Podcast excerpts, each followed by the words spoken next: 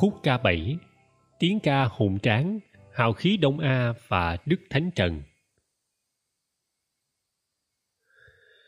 Theo lối chiết tự, Trần còn gọi là Đông A do chữ Trần được ghép từ hai chữ là chữ Đông và chữ A. Hào khí Đông A bởi vậy chính là hào khí nhà Trần. Bốn chữ đó đã trở thành biểu tượng của chiến thắng của dân tộc. Đây chính là võ công đệ nhất trong lịch sử giữ nước Việt Nam. Hình ảnh chiến thắng đi cùng với câu chuyện về người anh hùng được ca tụng nhất, Hưng Đạo Đại Vương Trần Quốc Tuấn. 1. Gốc nhà Trần. 1.1 Hoàn cảnh lập nên nhà Trần. Để đi tới Trần Hưng Đạo có lẽ cần phải nói về nhà Trần và sự xuất hiện của dòng họ này trên vũ đài lịch sử Việt Nam trước. Bởi phải đi từ chính cái gốc rễ này, ta mới tìm hiểu được một phần lý do tạo nên chiến thắng của quân dân nhà Trần trước đế quốc hùng mạnh trong lịch sử thế giới là Mông Cổ. Tại sao một đội quân kỵ binh hùng mạnh đã đánh từ Á sang Âu, khiến nhà Tống phải quỳ gối, khiến cả nước Pháp phải sợ hãi mà đình trệ buôn bán, khiến cả đế quốc La Mã thần thánh phải hát bài kinh cầu nguyện: Chúa cứu vớt chúng con khỏi cơn thịnh nộ của Tát ta Mông Cổ, lại phải chùng gối trước Đại Việt? Tại sao đối diện với sự uy hiếp kinh hoàng ấy mà người dân Đại Việt lại khắc lên người hai chữ sát thác? Đấy sẽ là một câu hỏi mà hậu nhân của hào khí Đông A sẽ cùng nhau tìm hiểu. Theo Lịch sử Việt Nam tập 2 của Viện Sử học, nhà xuất bản Khoa học Xã hội năm 2013, tháng 6 năm Ất Dậu 1225, Lý Huệ Tông nhường ngôi cho Chiêu Thánh lên làm Thái Thượng Hoàng, rồi xuất gia đi tu ở chùa Chân Giáo, trang 355. Và ngày 11 tháng Chạp năm Ất Dậu, tức ngày 10 tháng 1 năm 1226, Chiêu Hoàng trút bỏ áo ngự, khuyên mời Trần Cảnh lên ngôi hoàng đế, trang 356. Nếu lịch sử chỉ là những câu chuyện đơn giản như vậy, thì máu có lẽ đã không đổ quá nhiều trên con đường tranh đoạt thiên hạ của các triều đại. Thực tế thì người đọc sử có thể có được tư duy học thuật hơn rất nhiều. Chế độ phong kiến là một chế độ phụ hệ, trọng nam khinh nữ, coi trọng dòng máu gia tộc. Trường hợp Lý Huệ Tông không có con trai thì khi gia tộc nhà Lý cần giữ dòng chính thống, một người cháu trai tài năng có thể được chọn làm thái tử, còn không sẽ là một vương gia được chọn kế vị. Thực tế thì lịch sử Việt Nam 600 năm sau sự kiện Lý Chiêu Hoàng có một câu chuyện tương tự, nhưng cách giải quyết khác biệt hoàn toàn. Đó là sự kiện vua Tự Đức không có con cái. Nhà vua đã nhận ba người cháu là Nguyễn Phúc Ưng Chân, Nguyễn Phúc Ưng Kỳ và Nguyễn Phúc Ưng Đăng làm con nuôi để kế vị ngai vàng, là các vị vua Dục Đức, Đồng Khánh và Kiến Phúc sau này. Đây là bằng chứng rõ ràng nhất cho việc giải các bài toán liên quan đến việc vua chúa không có con trai. Câu hỏi đặt ra vì vậy là tại sao Lý Huệ Tông phải nhất nhất nhường ngôi cho một cô con gái 7 tuổi, để rồi cô gái đó nhường ngôi cho chồng lo việc nước, và chồng Trần Cảnh cũng chỉ mới 11 tuổi, tức là phía sau cuộc nhường ngôi êm thấm này là một âm mưu đã được sắp đặt của một người ngoại tộc. Người thực hiện điều này chính là một gian hùng bậc nhất, tài năng và quyết liệt bậc nhất của thời đại ấy, Thái sư Trần Thủ Độ. Đại Việt sử ký toàn thư vì thế mới chép: Thái Tông lấy được thiên hạ đều là mưu sức của Thủ Độ cả, cho nên quốc gia phải nhờ cậy quyền hơn cả vua. Người đời sau vì quá yêu thích những công tích vĩ đại của Hưng Đạo Đại Vương nên hầu như cũng chỉ biết mỗi ông và xem ông là đệ nhất quần thần. Tuy nhiên, thực tế thì trước Trần Quốc Tuấn còn 4 người nữa có đóng góp cực kỳ quan trọng cho vương triều nhà Trần, đó là Trần Tự Khánh, Tô Trung Từ, Trần Thị Dung và Trần Thủ Độ. 4 con người này chính là khai quốc công của vương triều Trần.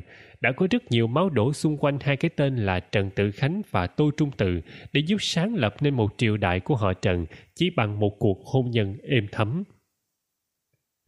Vào thời buổi suy vi của nhà Lý, Lý Cao Tông nghe lời gian thần Phạm Du, giết trung thần Phạm Bỉnh Di. Bộ tướng của Bỉnh Di là Quách Bốc khởi binh báo thù cho chủ, đánh vào kinh thành Thăng Long. Vua Cao Tông chạy lên Quy Hóa.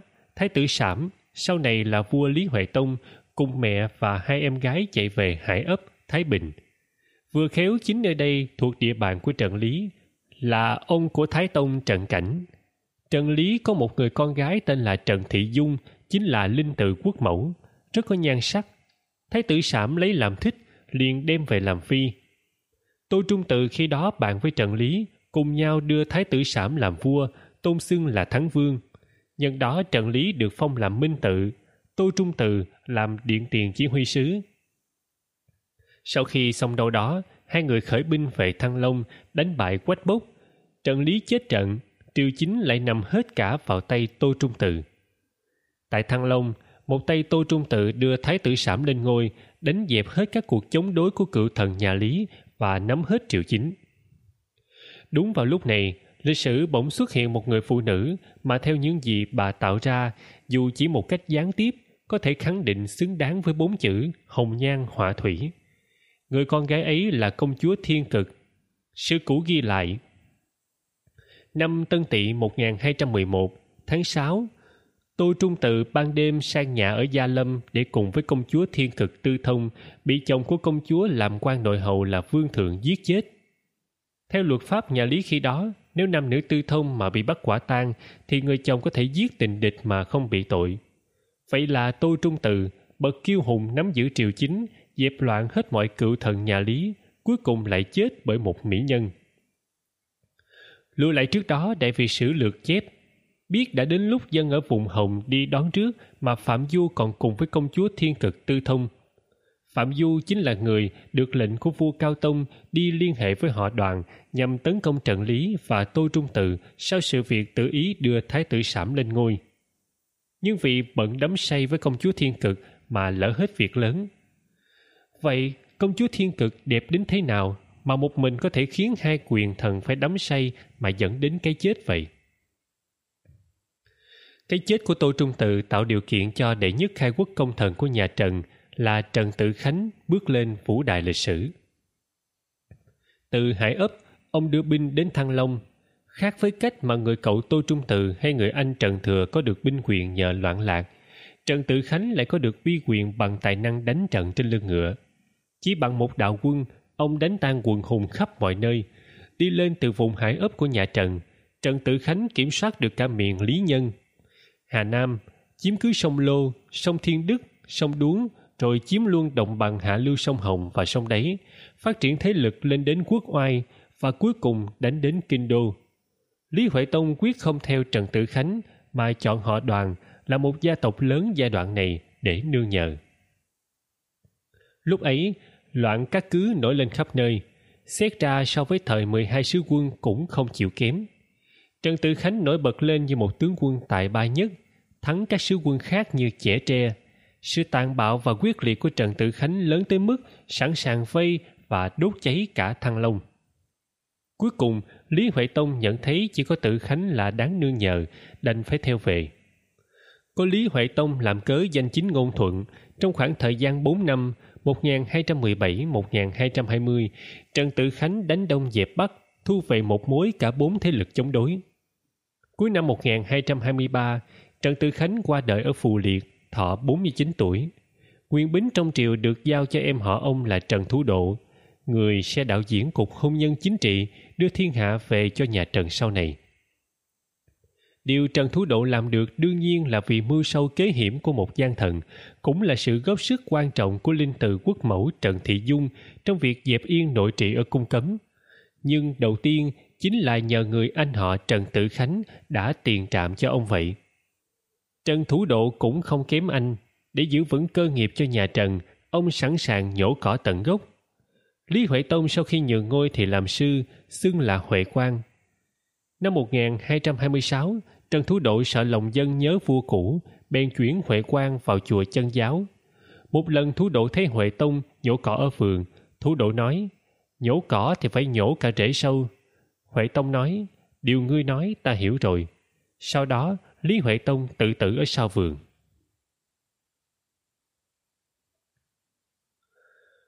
(1.2) Tính cách Mông Cổ, tính cách Đông A.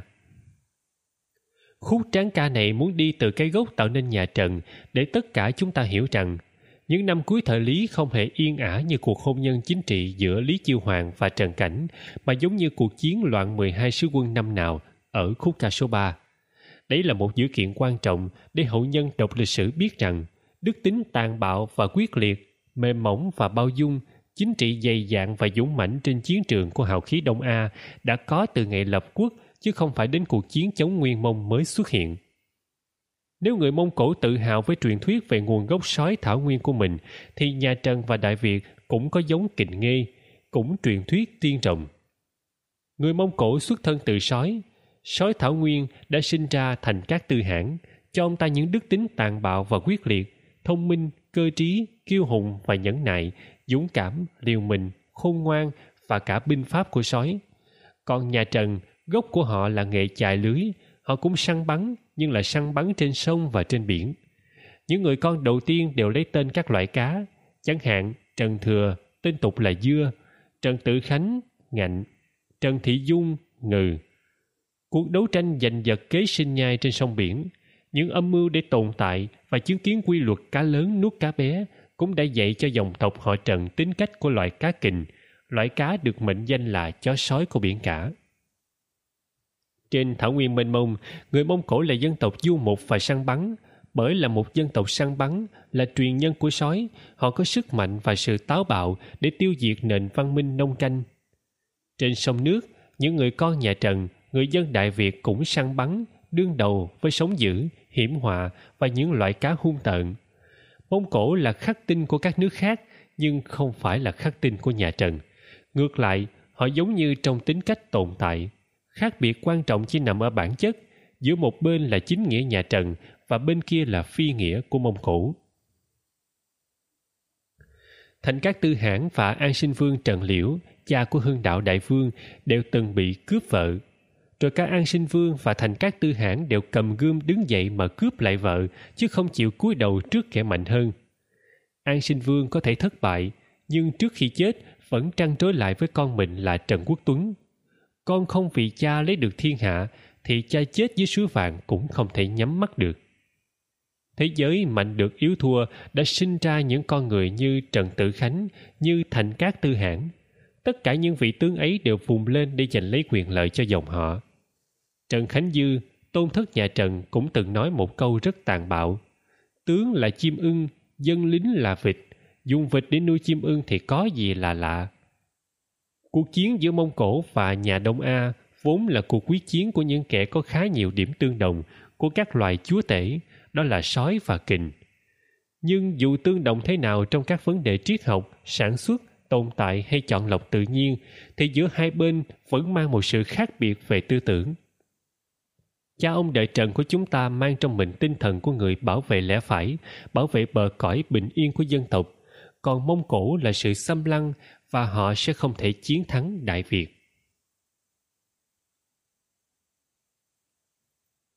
Hai, Hưng Đạo Đại Vương Trần Quốc Tuấn. Để miêu tả về sức mạnh quân Mông Cổ, một nhà sử học thời Tống của Trung Quốc đã viết: hoặc xa hoặc gần, hoặc nhiều hoặc ít, hoặc hợp lại hoặc tản ra, hoặc ẩn hoặc hiện, đến khi như trên trời rơi xuống, đi thì nhanh như chớp giật, kẻ địch chia ra thì họ chia ra, kẻ địch hợp lại thì họ hợp lại. Họ mà thắng thì đuổi theo quân địch chém giết, không để trốn thoát. Họ mà thua thì chạy rất nhanh, đuổi theo không kịp. Đoạn miêu tả ấn tượng ấy giúp ta thấy sức mạnh khủng khiếp của binh đoàn này. Nhưng đây là điểm mạnh mà cũng là điểm yếu của quân lính Mông Cổ. Chính vì sống trên lưng ngựa, đánh thắng trên lưng ngựa, nên ngựa trở thành điểm chính yếu cho sự tồn tại của kỵ binh. Tốc độ hành quân quá nhanh dẫn đến lương thảo thường không theo kịp.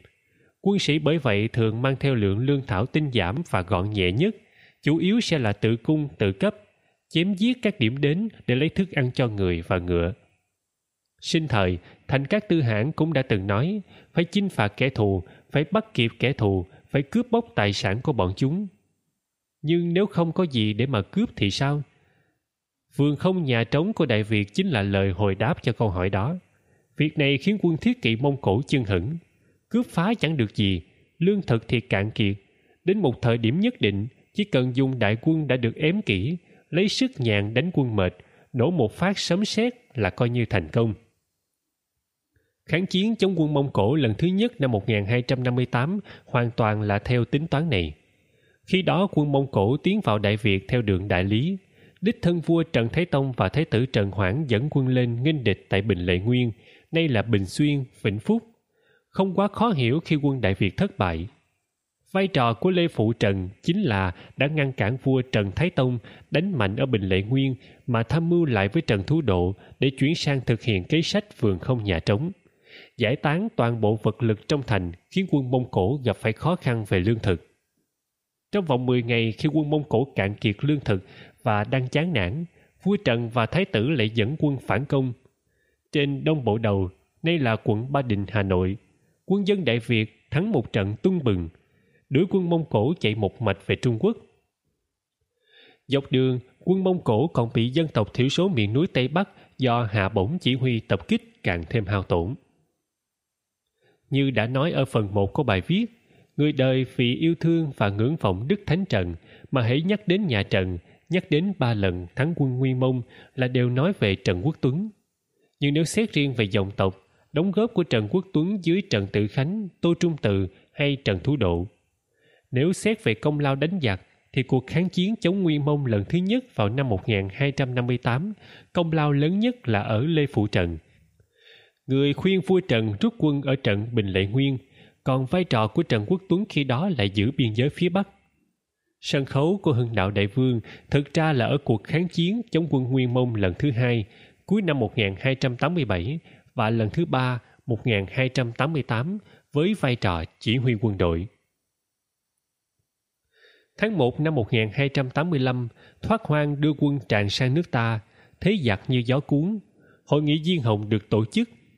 Đại Việt sử ký toàn thư chép, Thượng Hoàng triệu phụ lão trong nước họp ở thềm điện Diên Hồng, ban yến và hỏi kế đánh giặc. Các phụ lão đều nói đánh, muôn người cùng hô một tiếng như bật ra từ một cửa miệng. Đây được xem như hội nghị dân chủ đầu tiên trong lịch sử Việt Nam, nơi mà các phụ lão có thể coi là đại biểu của dân. Sau hội nghị, chính các phụ lão là người truyền đạt lại chủ trương của chính quyền đến người dân. Nhà Trần chiến thắng bởi có lòng dân đồng nhất từ trên xuống dưới vậy. Bản thân người chỉ huy Hưng Đạo Vương thì tâu, nếu bệ hạ muốn hàng, xin trước hết hãy chém đầu thần đi đã, rồi sau hãy hàng. Về phản kiếp, Hưng Đạo Đại Vương làm hai việc quan trọng. Đầu tiên, vị quốc công tiết chế soạn thảo bộ binh thư yếu lược, bộ binh pháp đầu tiên của nước ta để huấn luyện quân sĩ và các tướng. Tiếp đó, ngài tuyên truyền hịch tướng sĩ cho toàn quân dưới trướng để khích lệ binh lính chiến đấu. Những câu văn đến giờ khi đọc lên vẫn khiến hậu nhân hừng hực khí thế như đang sống ở thời kỳ Đông A. Nay các ngươi ngồi nhìn chủ nhục mà không biết lo, thân chịu quốc sĩ mà không biết thẹn, làm tướng triều đình đứng hầu quân mang mà không biết tức, nghe nhạc thái thường đại yến sứ ngụy mà không biết câm. Có kẻ lấy việc chọi gà làm vui, có kẻ lấy việc cờ bạc làm thích. Có kẻ chăm lo vườn ruộng để cung phụng gia đình, có kẻ quyến luyến vợ con để thỏa lòng vị kỷ, có kẻ tính đường sản nghiệp mà quên việc nước, có kẻ ham trò săn bắn mà trễ việc quân, có kẻ thích rượu ngon, có kẻ mê giọng nhảm. Nếu bất chợt có giặc Mông Thác tràn sang thì cựa gà trống không đủ đâm thủng áo giáp của giặc, mẹo cờ bạc không đủ thi hành mưu lược nhà binh. Vườn ruộng nhiều không chuộc nổi tấm thân ngàn vàng, vợ con bận không ích gì cho việc quân quốc, tiền của dẫu lắm không mua được đầu giặc, chó săn tuy hay không đuổi được quân thù, chén rượu ngọt ngon không làm giặc say chết, giọng hát réo rắt không làm giặc điếc tai. Lúc bấy giờ chúa tôi nhà ta đều bị bắt, đau xót biết chừng nào. Binh sĩ nghe xong lời hịch, sĩ khí dâng lên, lấy mực xăm vào tay hai chữ sát thác, cùng nhau hết lòng chiến đấu chống giặc.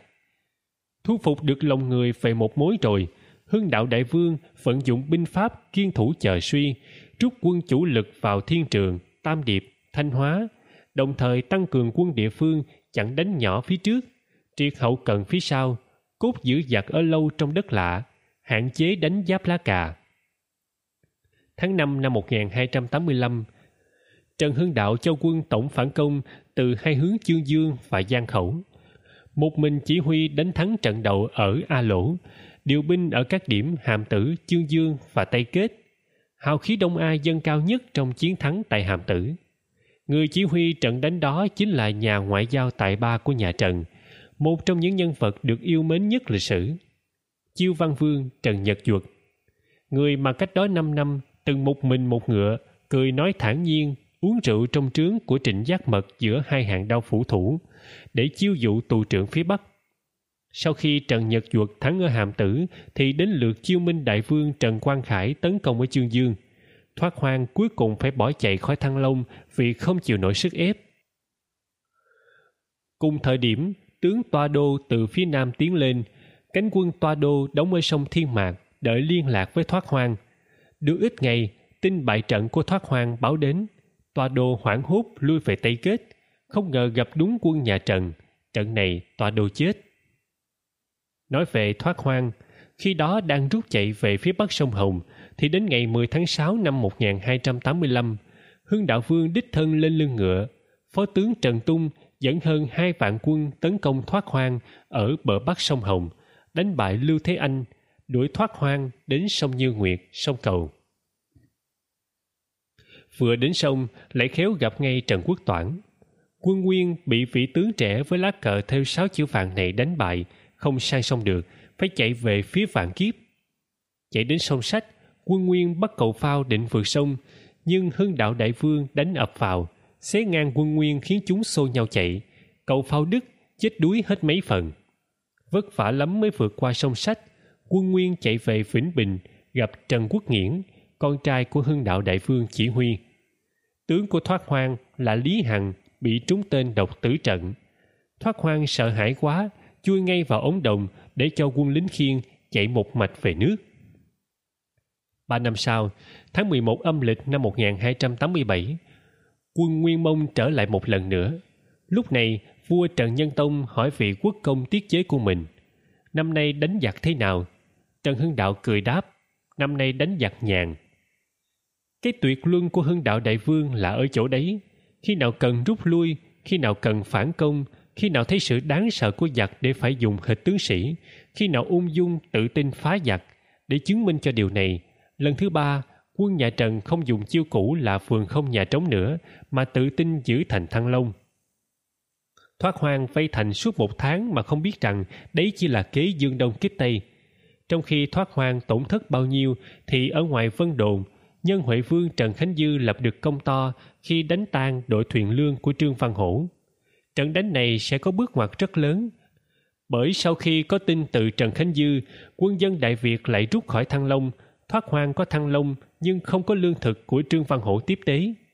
Vậy là lần thứ 3 đánh Đại Việt, cũng là lần thứ 3 bị đói vì bị triệt lương thực, còn quân lính thì mắc dịch bệnh vì không quen thủy thổ. Có lẽ một đời Thoát Hoang chẳng bao giờ quên được những ngày ác mộng này. Trước tình hình đó, Thoát Hoang rút quân khỏi Thăng Long, quay về Vạn Kiếp, sai tướng A Bác Xích đi tiên phong mở đường. Nhưng đến Vạn Kiếp lại bị tập kích hàng ngày. Cuối cùng phải chia quân mà rút về. Một cánh đường thủy do Ô Mã Nhi và Phàn Tiếp chỉ huy, và một cánh bộ binh do Thoát Hoang chỉ huy. Kết quả trên sông Bạch Đằng huyền thoại, đích thân Trần Hưng Đạo ra tay bắt sống Ô Mã Nhi ngay tại trận bằng kế sách mà Ngô Quyền để lại năm nào, cắm cọc nhọn. Trên đường bộ, Thoát Hoang gặp 2-3 lần phục kích, tướng A Bác Xích bị bắn chết, cuối cùng mới trốn được về nước. 2 lần oanh liệt đánh bại quân Nguyên Mông khi đứng ở vị trí tổng chỉ huy quân đội, Hưng Đạo Đại Vương trở thành vị tướng quân xuất chúng nhất của thời đại Đông A. Sử gia Nguyễn Khắc Thuận khi bàn về Trần Hưng Đạo đã đúc kết nghệ thuật quân sự của Đại Vương, tự trung có 3 điểm chính. Thứ nhất, lấy đoản binh thắng trường trận, lấy ít thắng nhiều, đánh phục kích bất ngờ. Thứ hai, nêu cao tinh thần đoàn kết trên thượng tầng lãnh đạo, đoàn kết trong quân, đoàn kết trong dân, gạt bỏ tình riêng để cùng chiến đấu vì lợi ích chung của cả quốc gia dân tộc. Thứ ba, điểm quan trọng nhất là lấy dân làm gốc, dựa vào dân để chiến đấu, để chiến thắng, để bảo vệ độc lập chủ quyền quốc gia, để làm nền tảng tồn tại cho chế độ. Nhưng vượt lên trên thời đại và suy nghĩ của một quý tộc nhà Trần, Hưng Đạo Đại Vương là một người yêu nước thương dân và lo cho dân, đặt vận mệnh đất nước hơn mọi tham vọng cá nhân thông thường. Chẳng hạn như việc bỏ qua lời trăn trối của cha là An Sinh Vương Trần Liễu về việc giành lấy ngôi báo. Đại Việt Sử Ký Toàn Thư chép: 26 tháng Chạp năm Giáp Thân 1284, giặc Nguyên đánh tan quân ta ở Nội Bàn. Hưng Đạo Đại Vương dự định di chuyển bằng đường núi, nhưng gia thần của ông lại giả tượng nói rằng nếu Yết Kiêu chưa gặp Vương thì nhất định không đưa thuyền rời bến. Hưng Đạo Vương nghe lời, đến bến Đò Bãi, quả thấy chỉ còn độc nhất chiếc thuyền của Yết Kiêu đang ở đó để chờ Vương tới cùng đi. Hình ảnh Hưng Đạo Đại Vương bỏ đường núi an toàn để đi đường thủy vì tin rằng Yết Kiêu sẽ chờ mình. Hình ảnh Yết Kiêu một mình một thuyền cô đơn giữa lằn tranh sống chết vẫn đứng đợi người chủ. Đó là một chi tiết của tinh thần trung liệt, tin tưởng vào nhau. Hôm đó, Trần Hưng Đạo nói, chim hồng hộc muốn bay cao phải nhờ ở 6 trụ cánh. Nếu không có 6 chiếc trụ cánh ấy thì cũng là chim thường thôi. Câu nói dùng hình ảnh Yết Kiêu chống thuyền chờ chủ là biểu trưng của một tinh thần lớn lao hơn nhiều. Mối quan hệ giữa người lãnh đạo và quần chúng nhân dân, điều mà Trần Quốc Tuấn đã nhìn ra và làm theo suốt thế kỷ thứ 13. Trước khi là một tướng tài, Trần Quốc Tuấn là một lãnh tụ an dân, không xa cách tướng sĩ, yêu dân như con. Ngày ông ốm nặng, vua tới thăm và hỏi nếu quân phương Bắc tràn xuống thì sao? Hưng Đạo Đại Vương đã kể rất nhiều bài học về giữ nước của các bậc tiền nhân từ thời Đinh, Tiền Lê, nhà Lý. Cuối cùng ông trả lời, khoan thử sức dân để làm kế sâu rễ bền gốc, đó là thượng sách giữ nước vậy. Hình ảnh Đức Thánh Trần vì thế sống mãi trong nhân gian, là biểu tượng để lòng dân hướng về, là tấm gương mà rất nhiều vua quan hay lãnh đạo anh minh các thời kỳ của dân tộc Việt Nam đã noi gương và đi theo để được dân yêu, dân quý. Trong lịch sử dân tộc, hiếm có ai văn võ song toàn như Trần Quốc Tuấn. Cũng hiếm ai có được tấm lòng nhân hậu như Trần Quốc Tuấn. Cũng chẳng mấy ai cả về chính trị, văn hóa, xã hội, quân sự, tấm lòng vì dân vì nước đều đạt đến mức tột đỉnh như ông. Nhân tài như vậy phải mấy trăm năm mới xuất hiện một lần. May cho nhà Trần, may cho Đại Việt là ông sinh ra vào đúng giai đoạn này. Bởi người như vậy mới có thể làm quốc công tiết chế, lãnh đạo được toàn dân, đạp nát vó ngựa quân Mông Cổ. Hưng Đạo Đại Vương Trần Quốc Tuấn là một thiên tài quân sự, một tấm gương chiếu soi cả sử xanh, một con người bất diệt với non sông dân tộc. Ngài bất tử trong lòng người dân, không chỉ bởi sự vĩ đại của một con người kiệt xuất văn võ song toàn mà còn cả một tấm lòng yêu dân vô hạn. Ngài là Đức Thánh Trần của dân tộc Việt Nam. Một chút về Yết Kiêu. Trong cuộc kháng chiến vĩ đại này, có những nhân vật đã xuất hiện khiến nhân dân yêu quý, rồi bỏ ngỏ cái kết trong sử sách khiến hậu thế ngơ ngác. Đó có thể là vị tướng với lá cờ phá cường địch báo hoàng ân Trần Quốc Toản với cái chết ít được nhắc đến. Đó cũng có thể là An Tư công chúa, người con gái đã chấp nhận đổi thân mình cho giặc vì lợi ích quốc gia. An Tư công chúa sau khi gả cho Thoát Hoang trong kháng chiến lần thứ hai, đi đâu, về đâu, không thấy ai nói đến. Và còn có Yết Kiêu, gia nô trung thành của Hưng Đạo Vương, người lặn xuống dưới sâu, đâm thủng thuyền giặc. Trong cuốn sách này, tác giả đã được một người bạn ở Hải Dương cho nghe một giai thoại liên quan đến Yết Kiêu. Xin kể hậu bạn đọc. Yết Kiêu khi bị giặc bắt lần thứ nhất đã trốn thoát được như trong sử chép. Nhưng lần thứ hai bị bắt, quân Mông Nguyên dụ hàng không được đã chém đầu ông. Đầu của ông trôi xuôi về hạ lưu rồi dừng ở một điểm tả ngạn tại Bắc Ninh. Người dân đã chôn đầu ông ở đó rồi dựng nên một ngôi đền gọi là Đền Tam.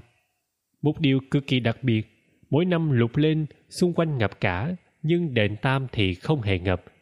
Đó có phải vì nơi ấy để chôn cất một trong những thủy thần của dân tộc này? Giai thoại về Yết Kiêu khá nhiều, tác giả chỉ cung cấp một câu chuyện nhỏ liên quan đến Yết Kiêu do dân gian quanh vùng kể lại. Đây là huyền sử dân gian. Hết khúc ca 7.